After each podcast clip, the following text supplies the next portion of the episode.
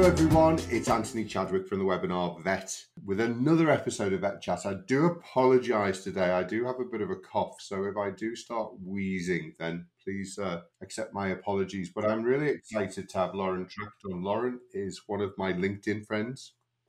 Uh, we met on LinkedIn and we've been chatting ever since. Lauren is a vet, an American vet who qualified from Madrid and has got a real interest in alternative proteins for pet foods.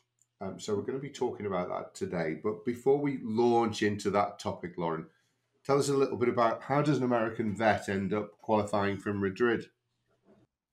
So it's uh, quite an interesting story. So when I was 15, um, I was living in Los Angeles, and I really um, wanted to study abroad. So I I chose. At first, I was going to go to Italy, but then I decided that Spain would probably be more practical, um, being that huge population in the world speaks Spanish and only one country speaks Italian. So I decided on Spain. Also, I was totally obsessed with the Andalusian horses, so it was like my paradise land. So um, yeah, I, I did my um, finished my high school studies in Spain and decided I wanted to also do my university in Spain. So yeah, I started actually. Um, I started in Leon, which is kind of in the north of Spain, and then I I went to uh, finish my studies, uh, veterinary studies in Madrid.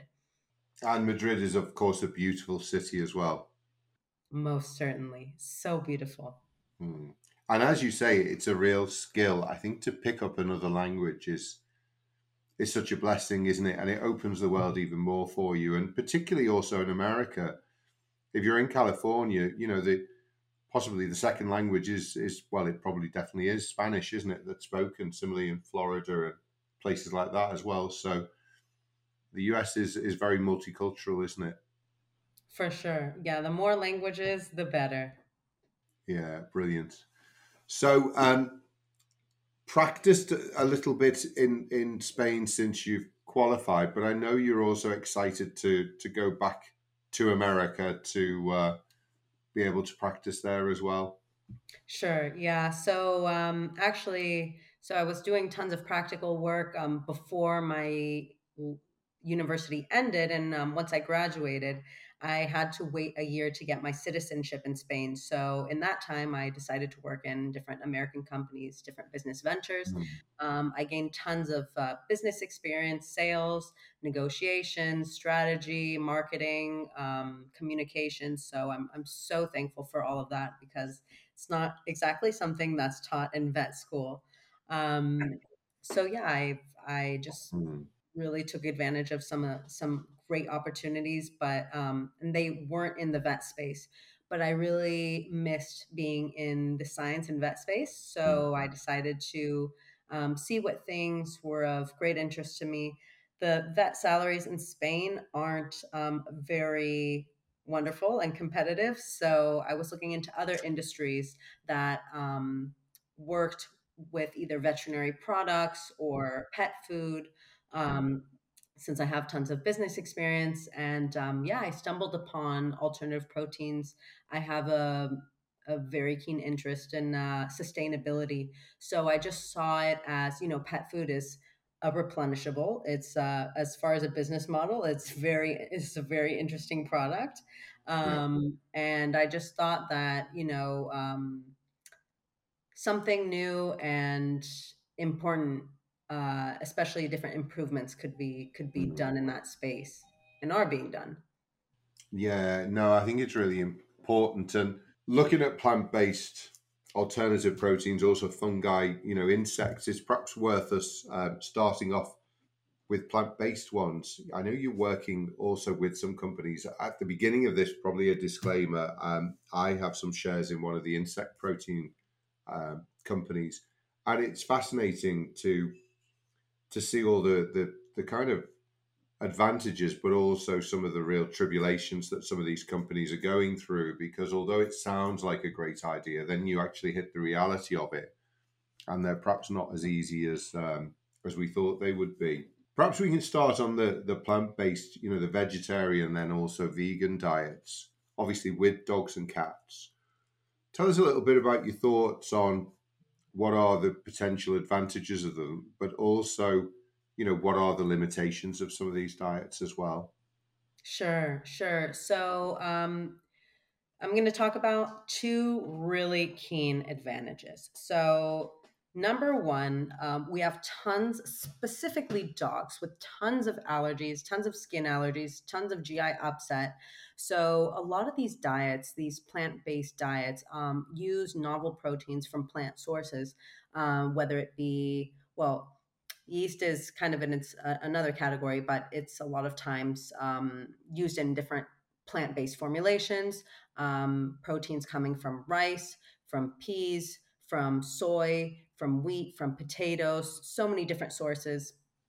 So, a lot of animals who have meat, dairy, or egg allergies really do very well on these diets, and um, a lot of the they're either skin conditions or GI upset, or you know patients with IBD or also pancreatitis, really a lot of them see a huge improvement in their symptoms. I was talking to somebody at the London Vet Show about a, a dog with furunculosis. Nobody could treat it, you know, even the dermatologists, and actually changing it from a you know a hypoallergenic type diet to over to a plant based diet had actually made a huge improvement for this uh, for this dog. So um, certainly things like dermatology, and often I found in my dermatology practice, if the animal was food allergic, one of the first easy symptoms I would know that perhaps it was food allergic was that when I put it on a hypoallergenic diet, within the first week, the actual quality of the feces had improved. Now, the skin hadn't improved, but actually, the feces quality was often a, an indicator that I was on the right line. So, the, the two things you know, basically intestine is just an invagination of the skin, isn't it? Totally, a hundred percent. Yeah, I mean, a lot of times, um, you know, every case is different. Um, so a lot of times people will have to try different formulations. Um, but at the end of the day, it's it's really a great tool that we have in our toolbox to use also a lot of these formulations have a lot of fiber so also um, you know, one another huge issue that we face is obesity. So a lot of these formulations are quite satiating. Obviously, you have to check each formulation and to see also the, the calorie content, um, the energy content of, of the formulation, but a lot of them are quite high in fiber. So it's definitely more satiating. And yeah. for our our friends, our furry friends who might not get as much exercise or live more sedentary lifestyles, that's definitely something that's that's on our side. Yeah, I mean, obesity is a huge problem, isn't it? And uh, it seems, although there's been obesity diets for such a long time, it's still an increasing problem both in the human population but also in the animal population. And often, when you see a animal that's overweight, and then often the owners are overweight as well, aren't they? So it's the diet is part, but it's also educational. It was something I was very passionate about. Even as a student, I used to be giving out. Um, obesity type diets, but you need, as well as the diet, you need the education side as well, don't you? Sure, a hundred percent. Um, and another and another point I wanted to bring up, one of the huge advantages as well, um, is consumer behavior. So we're seeing huge a huge wave of consumers that are adopting more plant-based diets, mm. even if it's not a completely plant-based diet um, more consumers are adding more plant-based foods into their diets yeah. um, which is which is wonderful has a lot of health benefits. So you know consumers constantly um, are humanizing their animals. So a lot of times you're not marketing necessarily to a consumer who wants the best thing for their dog and has veterinary knowledge or you know what's good for the animal quote unquote knowledge but something that sounds tasty to them. I mean, I see tons of formulations that I hear, I read them and they just sound so delicious. And at the end of the day, that's that's who's buying these foods for their yeah. pets. So obviously we're talking about plant-based diets, but obviously there's a difference between vegetarian and vegan. And often sure. people are wanting to feed their dogs or their cats a vegetarian or vegan diet because of their own uh, attitudes towards eating meat um, or eating, you know, um, eggs and dairy and so on. Is there a worry with some of these diets that they will be deficient, though, in certain nutrients? Obviously, we talk about taurine in cats. You know, we talk about cats. Certainly, when I was at veterinary school, being obligate carnivores. In other words, they had to eat meat to to survive, and if we stopped their meat, then there would be deficiencies that would develop. So, do you think it's possible to have a vegan or vegetarian diet for for cats as well? So actually, there is um, an interesting study that came out recently um, that was talking about this exact subject Hmm. um, and was mentioning how, if properly supplemented, um, you know, with with taurine supplement, that cats should be fine on a vegan diet. Um, obviously, I think it's it's wise to be still quite cautious um, and maybe to to m- start mixing, you know, half and half, Yeah. um, you know, non-vegan with the vegan food. Um, but I think that at the end of the day, you know, the food industry is so advanced, food science is so advanced. Um, we've been able to supplement so many different things. At the end of the day, um, if the molecule is there, it Yeah. shouldn't be a problem. And and if you know, in, in laboratories they do uh, tons of testing as far as bioavailability and whatnot. So um, you know, I think I think we've come a long way as far as um, what Hmm. we're able to do with with different formulations. And of course, we now are at the point where we can ethically um, produce a product that is like beef but isn't beef. You know, that has actually been produced in the laboratory. Um, Sure. obviously, you know, without animals being involved. Do you see those as becoming products that might get involved in the alternative protein uh, pet food industry? Sure. So cultivated meat, it, there was actually a recent approval um, for it to start its um, new adventure in uh, pet food in Europe. So um, So yeah, regulation was passed, and um, cultivated meat is going to be allowed in pet food in Europe. Um, definitely, there are tons of scalability issues as far as um, cultured meat Hmm. and yeah, it's definitely going to be uh, a long road to really achieving um, price parity with other things on the market, other ingredients in the market. But I definitely think, as far as a sustainability standpoint, it is very interesting, especially if using um, renewable energy as an energy source. Um, but definitely, I mean the the land usage, the water usage, um, the you know the feed usage. Um, there's so many benefits of um, cultured meat. So Hmm. I'm very, very excited and optimistic. Technologies are constantly, there's so much capital being invested in, in cultured meat, both for humans and animals. So um, I definitely think that um, that it's going to be something very interesting in the future. Hmm. I like that. I, I hadn't heard that before. That's why I was struggling for the word cultured or cultivated meat. I will remember that for future reference. The the other problem, you know, obviously I moving over to fungal uh, diets as well, fungi diets. Obviously, I, I eat quite a lot of Quorn, which is a, a human product in in the UK. Uh, I make a very mean spaghetti bolognese, Lauren. Uh, and people still think it's meat. I don't tell them. They don't know unless they've come a few times and they go, "Oh, it's spaghetti bolognese without the meat in it." And and some of my friends can be a bit disappointed. But part of the other worry I have is that we're always being encouraged to move away from ultra processed foods. You know, a lot of the food we eat is loaded with sugar, salt, etc. Whereas if we eat pure food that we kind of, you know, uh, actually cook ourselves, we know exactly what's in it. What what what's your thoughts on um, some of the more processed type foods, um, of which I would guess Quorn is one. Is that something that we should be worried about? You know, foods that are over processed, or is am I conflating two things and uh, actually they're not true? So, where would you place some of the um, some of the sort of you know fungal type foods? I suppose. Sure. I mean, great point you bring up. It's one of the most debated um, arguments, specifically in the the food industry. Um, I think that a lot of it comes from studies that were done um, linking obesity to a lot of ultra processed foods. Mm. However, bear in mind that a lot of ultra processed foods that were being, um, I mean, a lot of ultra processed foods in general are super high in fat, high in sugar, high in um, just a lot of refined ingredients yeah. that, you know, uh, we know sugar, fat, and salt is like a bomb for the brain as far as its addictive properties. Yeah. Super easy to keep eating.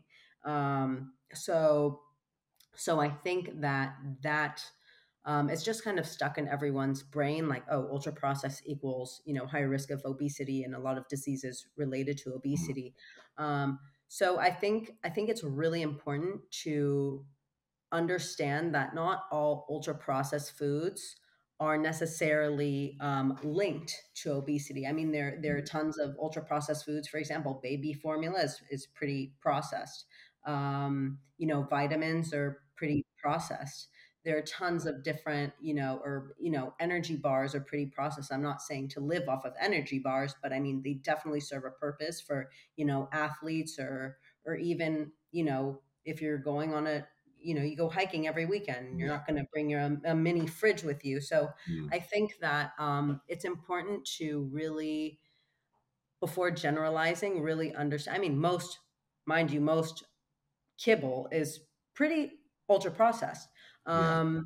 so i think that it's important to instead of um, just to having this blanket idea over what ultra process is and means and, and the consequences mm. um, really also kind of ask questions and, and research because there are a lot of benefits that um, you know processed foods can mm. bring you know they can be more shelf stable um, they are just more sustainable we can't just everyone in the world can't live off of totally fresh foods because it's just yeah. it's just not realistic and another huge benefit is that we can add a lot of nutrients into mm. these foods, um, be it fiber, be it protein, be it healthy fats, be it um, micronutrients that otherwise we might not get.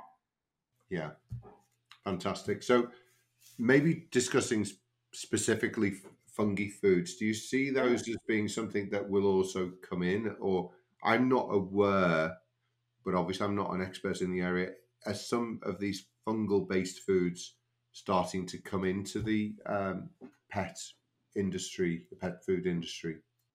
Sure. So little by little, I've seen different companies working on formulations.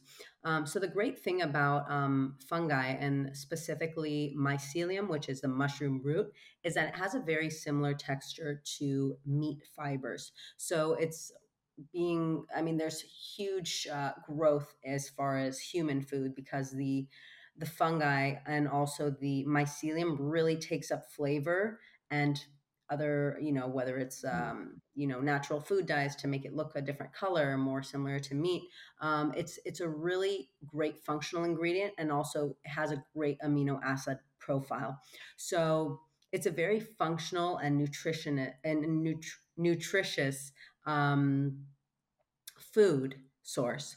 So I think that definitely there is, um, especially for like maybe more fresh foods for dogs. Um, or even cats. I mean, it's it's still you know needs to be researched more. Um, but kind of you know wet foods or kind of you know the the more fresh. Um, I don't want to say raw, but you know uh, pre cooked foods. I think it has a lot of potential and it's also pretty cheap to make, which is yeah. obviously very important. Did you know the Webinar Vet Virtual Veterinary Congress is back for 2024? Starting on the 5th of February, we have 10 hours of continuing education with speakers such as Sarah Heath, John Chissy, and Samantha Taylor, and many, many more. We'd love to see you there. And um, if you'd like to get involved again this year, or if you'd like to join us for the very first time, please click the link in the description below to find out more. Yeah, moving on, you know, maybe from fungal based diets to insect based diets, one of their big problems is, of course, they're very expensive. Very. there is that opportunity. I think also with plant based diets, as we've already discussed, um, to use these as novel proteins for dermatology and and um, and gastrointestinal problems. But where do you see insects fitting in? You know, I, I saw them, and the reason I invested in one of the companies was that very much as a circular product. Sure. You know, a lot of waste food. You know, a third of our food is wasted. We need to get better at that in, you know, in the world because obviously that's why we say we can't feed everybody, whereas actually we can. We just don't distribute very well. Um, so, how do you see insects fitting in there? You know, I know there's a lot of laws now that actually the food that you feed the insects is quite limited. So, do we need to change law? Do we need to, you know, accept that uh, insects can be a great way of getting rid of waste? Obviously, creating a diet that we can then feed to animals. Uh, I know a lot of insect foods are fed to fish, for example, you know, uh, mm-hmm. uh, in a commercial setting. Um, we have a, a, program on in uh, England called uh, Who Wants to Be in the Jungle, or I can't remember because I never watch it, but people then are eating insects in, in, in that as well, although uh, I think there are some welfare issues there. But insects obviously could potentially be, you know, part of people's diets because protein is an important source for all of us to live, be we humans or animals, isn't it? So, where do you see insects fitting into this, uh, or do you not see a, a, role for them? I definitely, I do. Um, I think it's a very interesting source of protein. Um, definitely, they are easy vectors of different diseases, so so that is a consideration. Mm. Um, so that definitely needs to be um, always, you know, you, you always have to stay on top of that and make sure that they're not vectoring any diseases. And I definitely think that the the quality of the protein and the fats um, that we get from insects are very good. So the main insect companies that I've been working with, the the main insects they use are um, mealworms, black soldier flies, mm. um, fruit flies, and um, crickets.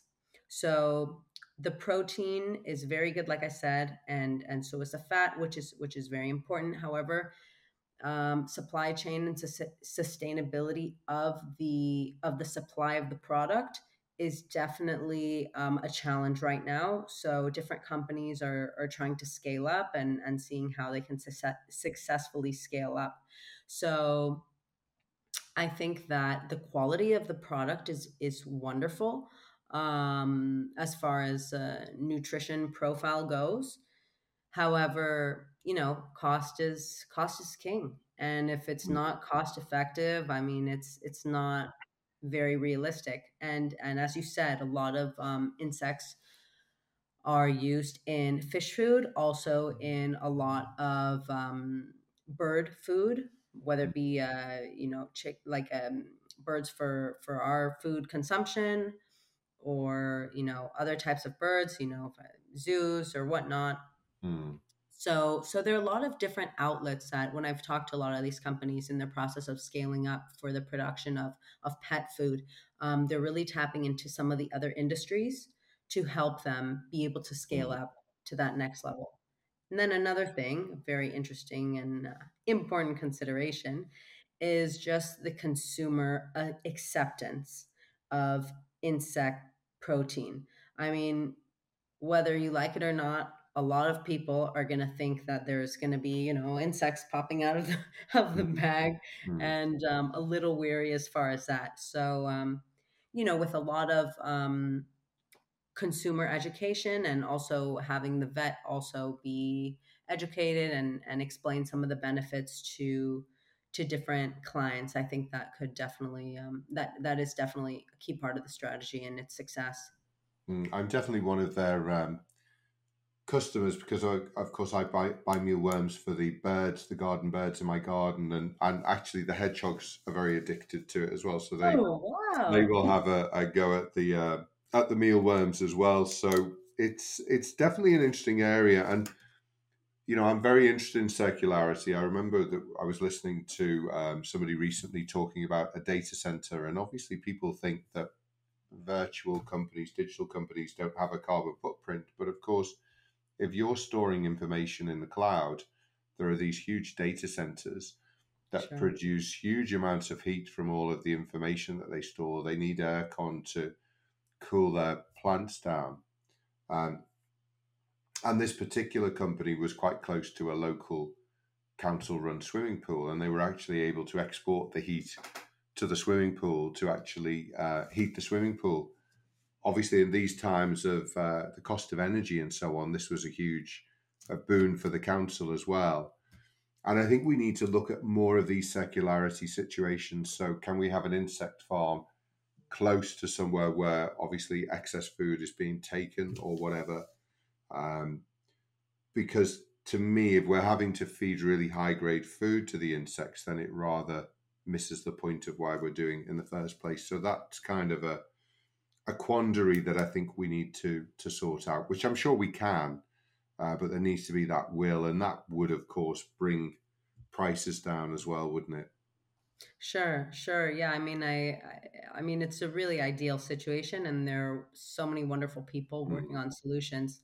Um, so definitely, definitely, since since we're ingesting these products, or in this case, our pets are mm. ingesting these products, um, definitely you know there are extra considerations as far as you know health considerations mm. um, at least a lot of the food grade for uh, the the pet food grade is not as strict as mm. for human consumption yes. so that is uh, a little bit of a help um, however still yeah there, there there's a lot of um, of talks trying to again really improve um, the circularity of, mm. of of food in general in in this space.